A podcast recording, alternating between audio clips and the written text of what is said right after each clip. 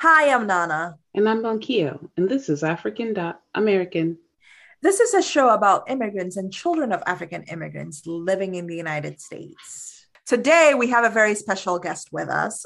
She is an African Dot American who has moved from the United States to Nigeria. Um, she's going to share her experiences and her journey to the continent with us. Welcome, Itoro. What is your full name?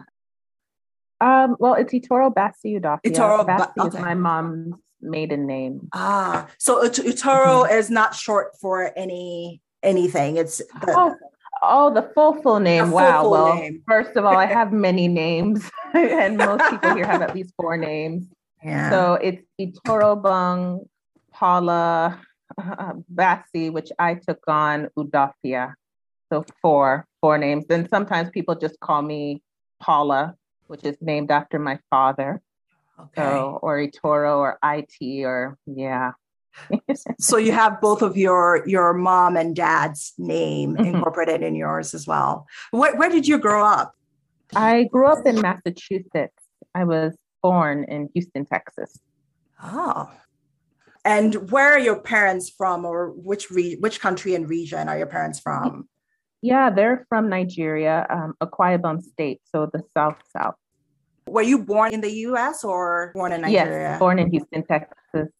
how did you uh, identify yourself ethnically or racially? You know- and how do you identify yourself now? Has that changed? Growing up, I I identified more, I guess, with um the how do I say the Black American experience. Um, I didn't really see myself as Nigerian, even though very much in the household there were certain things as the Nigerian daughter I had to do. But when I went out into the world, my first identifier was the fact that I was Black. So that was the identity I took on. And especially in college, I remember I was in the Black Students Alliance. And it wasn't until later I joined the um, the African and Caribbean Student Association when I was just like, oh yeah, I'm Nigerian too.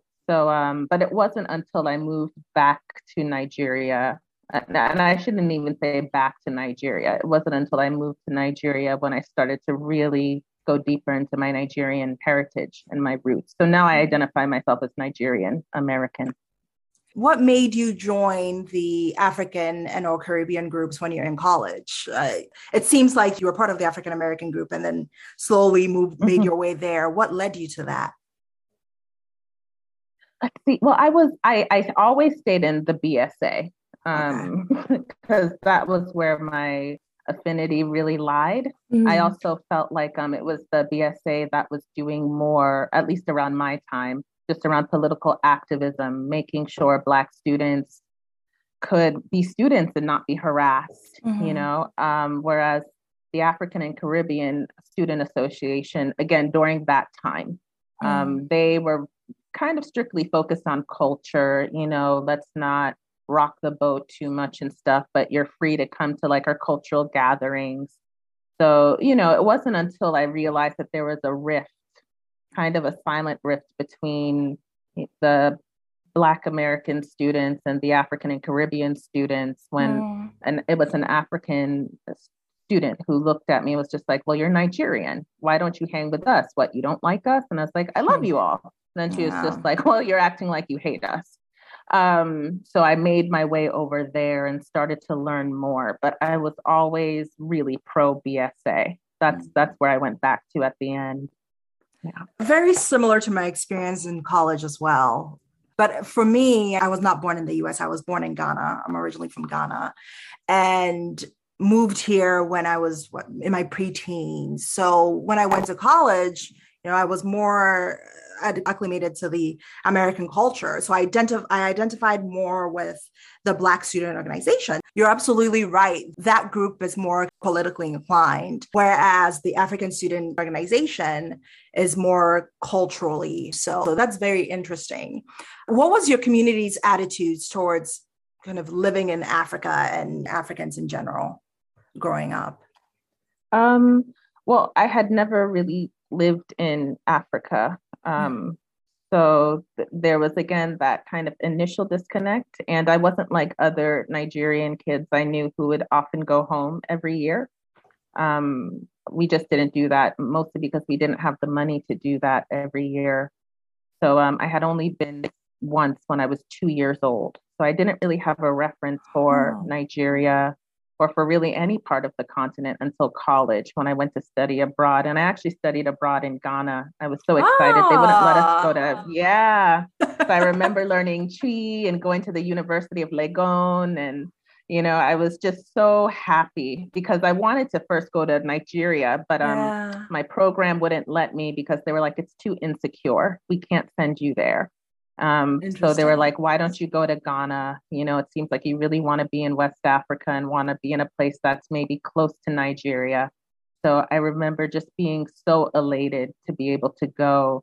Um, so my experience of Africa was really more of an outside in, like really wanting to learn more um, as I got older. Now, mm-hmm. when I was a younger kid, like middle school, elementary, all I wanted to do was to fit in because like we were the only Africans on the block. It's not like we had a larger um, we did have the Akwa Association, but it's it's different when you're the only one of you and you only meet up with folks mm. maybe every few months, you know, and you're coming to school and you have a different name and your name's not Bobby or Susie and you know, so I remember just not even wanting to fit in, but wanting to hide you know mm. um, and i'm very thankful now that my parents gave me my name itoro udofia and um, you know the white teachers because i grew up in a very rural area and very conservative very yeah. and i sometimes i wonder why our parents do that to us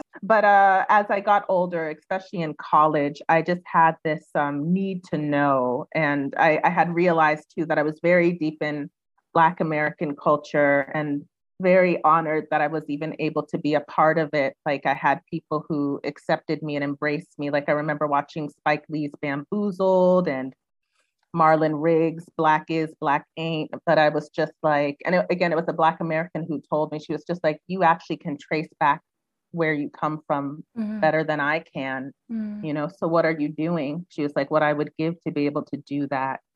So, wow. yeah was that what led you to move? What led you to move to Nigeria? And how long wow. have you been back? I've been back now for, I'm into my third year. Wow. I came just before COVID hit, so in January.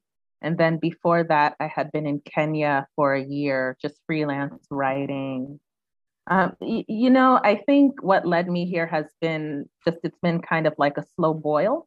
Just, mm-hmm. um, I, I was when I was in California, I had lived out there for eight years before leaving to the continent. I was doing work heavy in Black led organizing, especially around Black immigrants and um, the school to prison pipeline.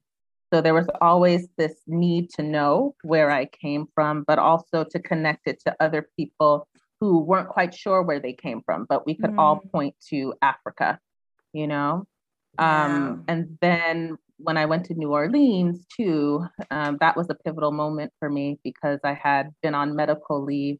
And um, it's an interesting story, but I had met an ancestral healer who, you know, somebody said I should go to. I had fibroids and um, mm. I was in a lot of pain. And, you know, with Black women, fibroids is something that a lot of doctors don't know how to treat yeah. You know i don't i don't think i need to say too much but it can be painful. Like you're walking around with pain in your body and no one really wants to help you. So i went mm-hmm. to this ancestral healer as kind of like a last ditch effort to um try to recover. And she looked at like the spiritual nature of my fibroids when i had drank so much green juice that i couldn't anymore. And she was just like it's your ancestors you know? She was just like it's the pain of not connecting to who you are. And she's wow. like, I see you returning, you know, I see you going home, you know. And then she had me do some things around like a spiritual bath. I was like, fine, I'll do the spiritual bath. I will do whatever I need to do to get rid of the pain. But mm-hmm. after that, I actually ended up losing my job that I had been at for almost two years because they wow. had run out of funding, you know, and I was like, well, what am I going to do? You know, I'm unemployed. I have um, unemployment benefits, but how long will that last? It's not yeah. enough. And then I got a writing fellowship in Kenya. And I was so excited. I was just like, wow. Getting and then, closer um, and closer back home. Yeah. Yeah. So then I decided to go, and I was only going to be there for six weeks. But when I landed, something in my it, I don't know how to explain it, but it was it was chemical. Like I could feel yeah. my body relax in a way it had never done. And then when it was almost time for me to go back home to the US, I got a email from a teacher in Nigeria at an international school who had read a short hmm. story of mine. And she was like, This would be perfect for our students to read about third culture kids, being a Nigerian American, being an African immigrant. And it was an American school. So she was like, You know, all of our students are tracked to go to American universities. This would be a good way to open up a good conversation. Can we mm. fly you out to come to Nigeria and talk to our students? And I was like, Heck yes. so then they flew me out. I was in Nigeria for 10 days, then went back to Kenya, and then it was really time to go back to the States. And I decided to skip my ticket. Um, and then I was out in Kenya for the next year. And then somebody said, I have a job for you in Nigeria. I had met this person in Kenya at a festival and he was just like, "You are very Nigerian. What are you doing in Kenya?" And I was like, "What? What exactly does that mean? that you're very Nigerian?" I don't know, uh, but it was within the context of Nigeria being a place that needs people who care about the mm. country mm. and who want to give back to the mm. country. And he was just like, "It looks like you're floating." And I was just like, yeah, you could say that. And he was just like, well, if you want me to respect you as a Nigerian citizen, then I think you better come home. And then in a few months, wow. he was just like, I have a job that I think you'd like that fits fits you. And it actually really did. So then yeah. I came back to Nigeria. What what what was your community's attitude towards you moving back? Um, moving to Kenya first and then moving to Nigeria. How did your friends and family take it? Yeah, it was a mixed bag. Um, it ranged from everything like, when are you returning home? Like, almost there mm-hmm. was a disbelief, like, oh, you're not going to stay out there. Um, I even remember one friend was just like, oh, so what? You think you're James Baldwin? What are you on your expat life? Oh my gosh. So, yeah, like it was all sorts of things. Um, other people who are just like, really, when are you coming back? We missed you um, other people who are like, I'm going to live vicariously through you because you're in Wakanda, you know, which is not true. Um, but it was mixed. And then as COVID, when COVID hit, that's when people started saying, well, when can I come and visit you? You know? They were looking to have a piece of that Wakanda life. That's yeah. very interesting. Seems as if you view the African dot American culture as a third culture. Can you speak a little bit about that? You mentioned African culture, African American culture, and being in that third culture. Can you talk a little bit to that and what you mean by that? Yeah, I mean, it's a lot of shifting one mm. has to do like um growing up also the reason why i identified so much with like the black american experience is because i had black american friends like mm. we were the only africans um save for Akwa Ibom Association meetings. And I would say a lot of the kids, like most of us had been born and raised in the United States, we were trying to assimilate in our own way, you know? So a lot of us identified more with like Blackness um, mm. and not necessarily our Nigerianness you know? Um so that was like my formative years. Like i remember she was my childhood friend who told me about the soul train line and she loved don cornelius for whatever reason. So we would always like do our own like kind of makeshift soul train lines you know? Yeah. um and just everything. She taught me how to braid my hair and stuff. Like we would share food. She loved fufu because she was like, it reminds me so much of um, gumbo because she was from the south, huh. you know, and because I had such a deep love for her because she was the only one there who I could really identify with. I was just like, this is, you know, the experience I guess I'll walk with for a while. Um, and then my Nigerianness really came into play in college, you know, especially when I was like meeting other people who are coming directly from the continent or from the mm-hmm. Caribbean and who are like, I don't see myself as Black. Um, and who actually didn't see me as Nigerian. They're like, mm. you've become something else because you were born and raised here. You don't even speak your home language. And that's so important to be able to speak your home language, you know, and I didn't know how to do that. So it's been a lot to navigate. Sometimes I feel like I'm everything and I'm nothing at once. Um, sometimes I believe that there's a huge responsibility that comes with being able to shift like that mm-hmm. and kind of knowing where your alliances lie as well. Like I will always love blackness, you know, and I'll never try to disregard it. And I think as African immigrants, as Black immigrants, it's important for us to align with Black people and to know the experiences yeah. of the Black people who paved the way for us to have a life, you know? Um, so that will never leave me. But I also know that I've had a different experience. So I have to mm. hold space for that too how has that experience, your ability to shift, helped you or hurt you um, now that you're living in Nigeria and on the continent? Um, in, in practical ways, the way it's hurt me is the fact that I really need to learn my home language, or at least Nigerian pidgin, and not sound like a fool when I speak it. Um, you know, um, that. I'm, I'm, sure that people are very hurt. quick to call you out as well. very much, you know, and even yeah. in like, because there's also so much in a name. Um, so even with the way I pronounce my name, the tonality of it is off. So every time somebody here will ask me my name, I'll be like, it's Itoro. Um, and they'll be like, oh, Itoro, like that. And they'll like correct it, you know? Um, so in those ways like you know it's learning but it also shows that oh you're not really from here you know mm-hmm. it kind of opens you up sometimes for conversation sometimes for insecurity um, i would say the way it's helped me is actually i've been able to because nigeria specifically is such a it's a rough place it's not an easy place to live um, the nature of insecurity. It's a country of 200 million people, and about almost 50%, maybe even a little more, live on less than a dollar a day.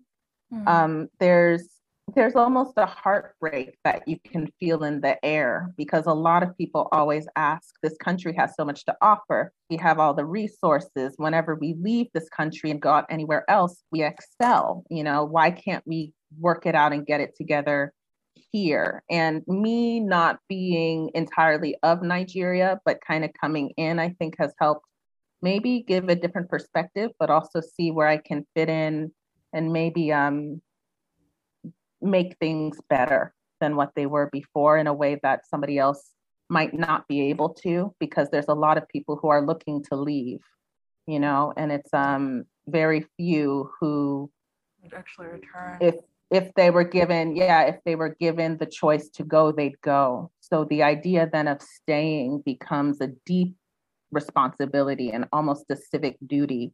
And i get to do that. So yeah. What has been your biggest surprise being back? I, I know that i asked that because i know that at least when i go back to ghana the there's a huge difference in how things are done. Where you know here just move move move let's get it done. And things are i would say move at a slower pace. And it drives me nuts how has that experience been for you? Like what have been some of the experiences there that you've had that have surprised you? Or perhaps that wasn't a surprise. Yeah i mean it's definitely it's it's not a move move move culture. And it was actually one of the things that i loved about being back in nigeria. Mm-hmm. there's like almost like um it's a different rhythm. It's a different pacing. And it's much more community oriented even with everything that's happened you know mm-hmm. colonialism imperial people still want to connect um, another thing that i found interesting too is um, i remember my cousin when i was visiting um, I, I wanted to i was trying to date, and that's another conversation in and of itself. and she was asking, she was asking, she was like, "Oh, well, do you know that this person's family? Like, what's their family name?" Mm-hmm. And I was just like, Lord, I don't know. And then she was just like, Well, one, you have to know. And two, you need to tell us so we can look them up and figure out who they are, like what family they're connected to.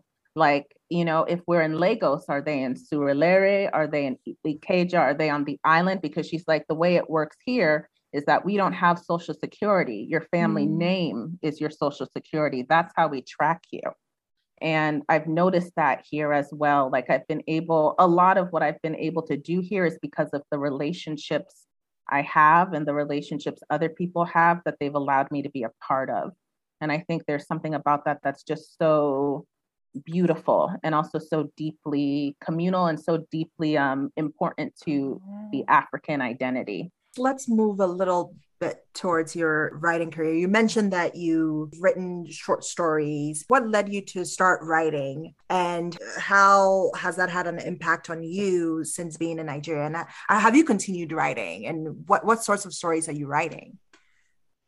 Uh, I've always written. Like I remember writing since I was five, and Wow. Um, it wasn't until college when I realized, oh, you can actually submit your work and then people can read it to like different magazines. So then I started doing that. And then as I got older, I was like, oh, and it can be something that you make a career, you know? So it, it just kind of, again, was like a slow boil. Mm. Um, being in before I moved, like maybe a few years before I moved to the continent, I had been writing a lot about identity, immigration, the African immigrant experience, and also tying that into being an African woman, being an African daughter, because there's just so many expectations that can come, you know? Um, so I started there. I was just like, I want to talk about these experiences. I want to talk about the experiences of the women in my life and the women I've known and what they've been through. So that's where specifically those short stories started. And um, then it became a book. So I've continued writing. I, I have never stopped. And now that I'm in Nigeria, I find myself writing about the returnee experience a lot and what it means to come back to a country and know that you cannot save it because you can't be a savior and we don't need a continuation of that. So yeah. How long did it take you to to figure out that you couldn't save nigeria? And did you cry when you returned about three years ago? Yeah. Honestly i think it was when i it was within that whole um, experience with the international school because i saw the deep disparity hmm. um, just you know it was immediate almost as soon as you step off the plane there's just so many things that you see. And i think the beauty of my experience which was also at times the hard thing is that i didn't go to nigeria when i came back for good. I wasn't going with any kind of cover. You know i wasn't covered by the us embassy. I've just registered. Mm. um, you know i wasn't covered by anything. It's not like i had a job set up like not really. I mean i had this journalistic job but it was within a nigerian framework. So it's a very different framework. What is that? Uh, what a great way to put it it was you know I was I was I was no oh, longer making dollars. I was making naira. So in a way, I had stripped myself of a lot of the the privileges. I mean, I still had privilege, but there was a lot of it that had gone away. And because I had done that to myself, because somehow I knew I was just like, if you're really going to understand anything, and if you really want to live, like be a person and not be so disconnected then it might be best to go this way. You know, it was me taking a leap of faith. Um, I just knew I was just like, I cannot save anyone because one, I'm trying to figure out how to save myself. And that is a messy process. And um, number two, it's not about who you can save. I think it's about who you can connect to, who you can build with, and um, how you all can pool your resources together to make life better. But this whole notion of the savior complex that got chipped away real quick, especially when COVID hit, because I came mm-hmm. right before COVID hit. So. How has uh, that that experience kind of impacted your writing? you you mentioned earlier that your moving back to Nigeria has kind of changed a little bit of the, the subject of what you talk about in your in your short stories or now book. How has that how has that shifted? Have you seen a shift in the focus of your story? Yeah, I I no longer I try not to romanticize Africa as a whole um, but specifically Nigeria. Like when I was growing up, I grew up on the Cosby Show, A Different World. There was a way within like the American, the Black American imagination that Africa was always seen as like the place you want to get to. Like it was pedestalized, you know. And then when Black Panther came out, everyone was just like Wakanda, you know. Um, but when I came here, and it, and these conversations started in Kenya. You know, it's not mm-hmm. to say that these dreams are wrong. It's just to say what is actually happening in real time that has made it difficult to um, move beyond aspiration. So in Kenya, a lot of people were like pushing me on what I thought of race, what I thought of Africa. They're like, we're trying to self actualize too. We're trying to find our Wakanda too. And then you go to Nigeria, the most populous Black nation, uh, you know, on the planet, and you you have those same issues, you know, where there are so many people who are trying to self-actualize and haven't found a way to do it yet, and who are trying to leave Nigeria because mm-hmm. for them wakanda is in canada yeah. it's in europe it's it's everywhere but home so i was just like if there's anything i can do it might be to be able to tell this story uh, and also being nigerian and i guess this is the last thing i'll say about it being in a lot of these um, literary groups where many nigerians are trying to write about the world around them and they're like we're writing for us we're not writing for a, ga- a larger gaze especially a western gaze they're pushing a lot of the work that's coming out of the US saying that this is not a Nigerian story, you know, like they're hmm. like, call it what it is. It's um, and it's interesting conversations. They're like, this is a diasporan story, it's an immigrant story, but it's not have you actually lived here enough to know, you know? Um, so I think I exist within that. And that's why I'm just trying to tell, hopefully, a story where we can all have our full humanity and enough nuance for all of us to really relate to each other on a level that makes sense for us. Mm-hmm.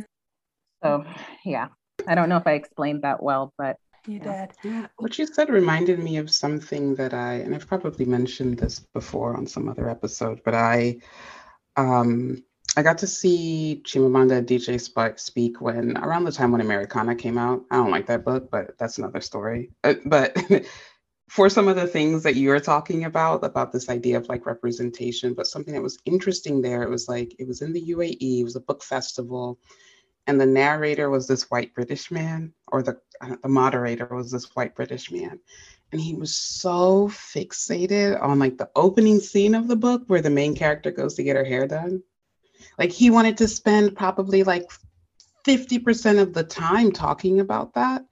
And she had to keep pushing back and being like, that's not the crux of the story. It's it's a detail, it's a reality that, you know, that black women go and get their hairs braided and this is what it's like in a braiding shop. But it was interesting that like that's what he thought was so important. And then in the in further on in the course of that, um, interview. They had like questions and things from the audience. And, you know, she had been very clear that the focus of the book was race. Like she was trying to make a statement about race in America. Whether you agree on the statement that she made, that's a different thing. Like I said, I'm not, I prefer some of her other novels over this one. But, but, then another woman came up, a South Asian woman, and she was like, No, the book is not about race. It's about this thing. And I remember going, this is so interesting. This woman has straight up told you, this is what my book is about. This is what I'm writing about. And you have from these different angles, these folk with different, you know, backgrounds for whom like the work resonated, right? It just didn't resonate maybe in the ways that she was hoping that it would resonate or on the, they, they didn't get the, they didn't get the point of the book.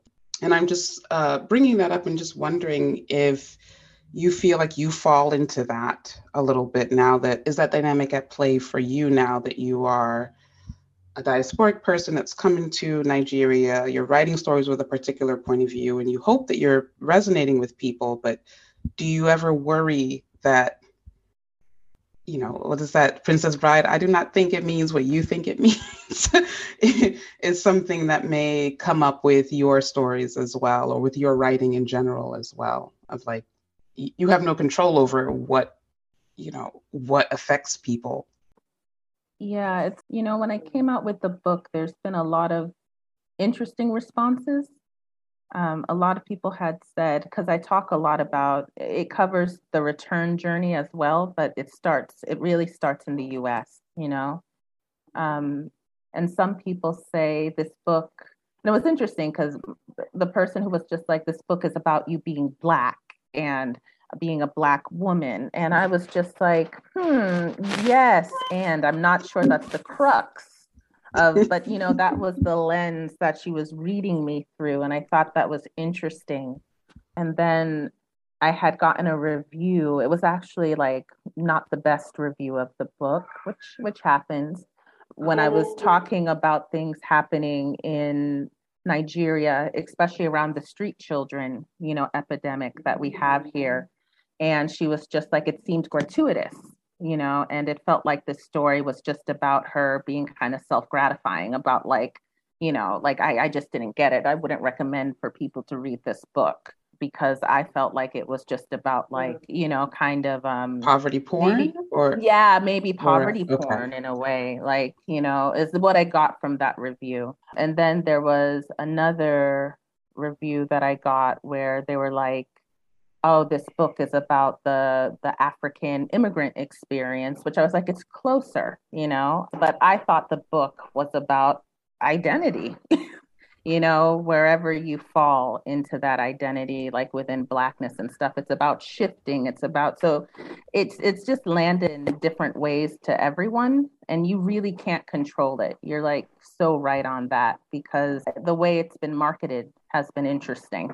So who is typically your target audience for for what you write? Um, who do you hope the, the story resonates with? For this particular book, it's African women, mm-hmm. um, definitely African immigrants, Black immigrants, um, women in general, because it does talk a lot about survivorship, uh, and also Nigerians. Like, I wanted to write a book where more Nigerians who are born and raised here, still live here, could understand the shifts one must mm-hmm. go through, you know, to be Black in America, of all places. Can you give us the title of your book and give give yourself a review? How you would review your book? there we go. No. yeah, we want her ground truth. It? Yes.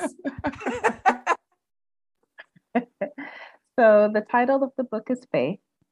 It follows Erit Essien, who is a first generation Nigerian American, and she is being haunted by Epowan, who is her ancestor, who has just died and came back as her ancestor.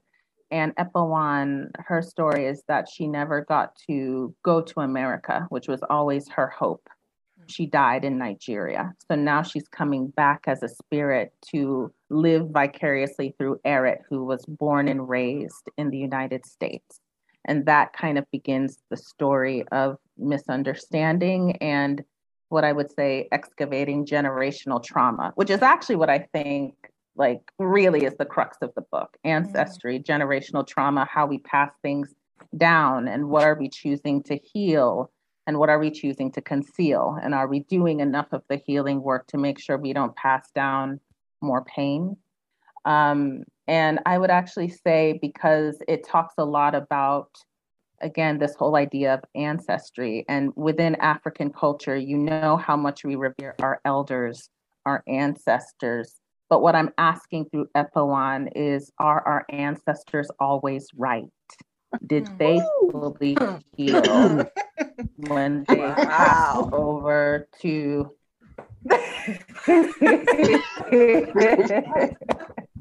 I have a when they there. passed okay. over to the other side. Kind of want that Nollywood soundbite. Hey,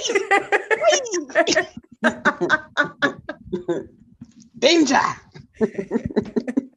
I'm curious to know how folks who've read your book in Nigeria. I'm not sure the reviews you mentioned before whether they came from kind of US Black Americans or who it came from, but have you had a review from Nigerians um, living on the continent?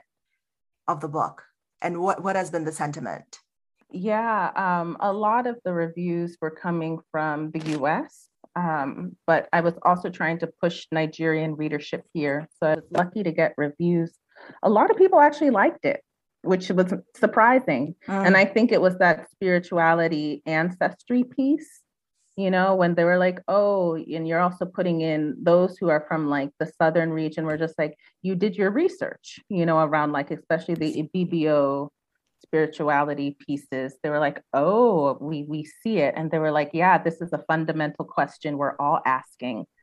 Um, so it's interesting where the book is getting traction. It, mm-hmm. It's actually not in the US as much, it's more in Nigeria. So yeah. Very interesting. You mentioned that you you re- you did research. How much do you think your having moved back had really framed kind of the book and allowed you to be able to speak more in depth? I think to uh, some of the some of the topics within the book.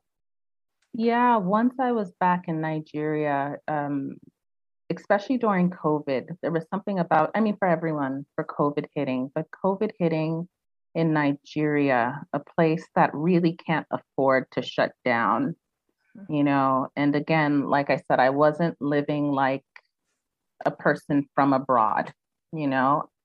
It made me start asking different questions that challenged the work. And I was just like, I think I'm going to have to rip some of these stories I've already written to shreds because I think it's just too thin mm. for even the things that I've experienced and the things I've seen other people experience. So I just asked a lot of questions, but also I was working. So I was actually becoming deeply integrated into um, a Nigerian system. So there I learned a lot about how people are building relationships, are seeing the world. I mean, you see a lot, you know. Mm. Um, and that just deepened the work more and then also talking to other writers other creatives who are writing voraciously about nigeria and trying to make sense of the world around them and then asking them to read my work to tear it to shreds which a lot of nigerians here love to do um, especially the artists. Um, but i'll definitely say it grew. It definitely it, it deepened. If you had one piece of advice um, to African Dot Americans thinking of perhaps moving home or moving back home, uh, or for those who want to pursue writing in that context, what would it be? I'd say find your balance, you know, and also if you can take specifically for Nigeria, because other places, well, I mean, other places have their challenges as well so yeah, I'll just make it general, but definitely find your balance. Don't romanticize a place to the point where you're trying to escape. Mm. This is not an escape. You know, this mm. is real life. People are living and they're living in real time. And a part of decolonizing, I think, is also acknowledging the reality and then from there you figure out what you can do but you can't do much if you're already thinking it should be this way and it's not that way you're not accepting someone's full humanity to be good and to mm-hmm. be not so good because specifically Nigeria is a place it's it's the most blurriest place I've ever lived in. You know it's not like the United States where it's like um the electricity is going to work today you know? Um yeah. your data is going to work today. Your it, it's very blurry. It's very it may work today may not. Or possibly you could pay off somebody to make it work better but it won't work completely. You know like kind of mm. like that yeah. you know so you know be okay with um being fluid. Actually this gives you a chance to become even more fluid i'd say.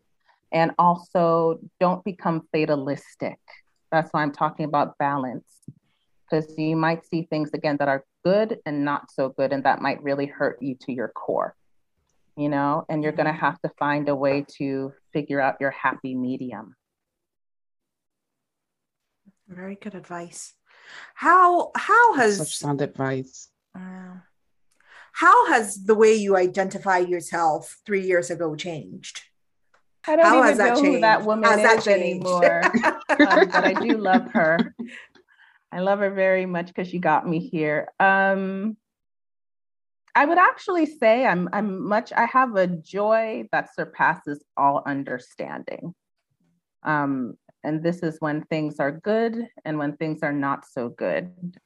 And I definitely think that I've just become I have fortitude, which is different. Before I used to define myself by my my resilience, and now I say it's different for you. It's a fortitude. You have an inner strength that you've really earned.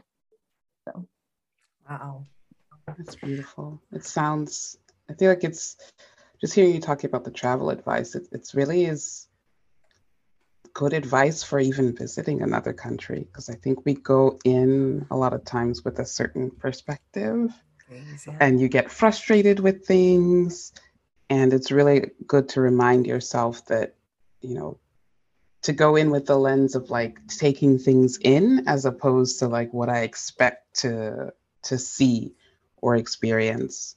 And I think the the fluidity piece also resonates as I there's there's I lived for Egypt in a in a, a, a while ago, and some of the things you talk about in Nigeria like happened there as well.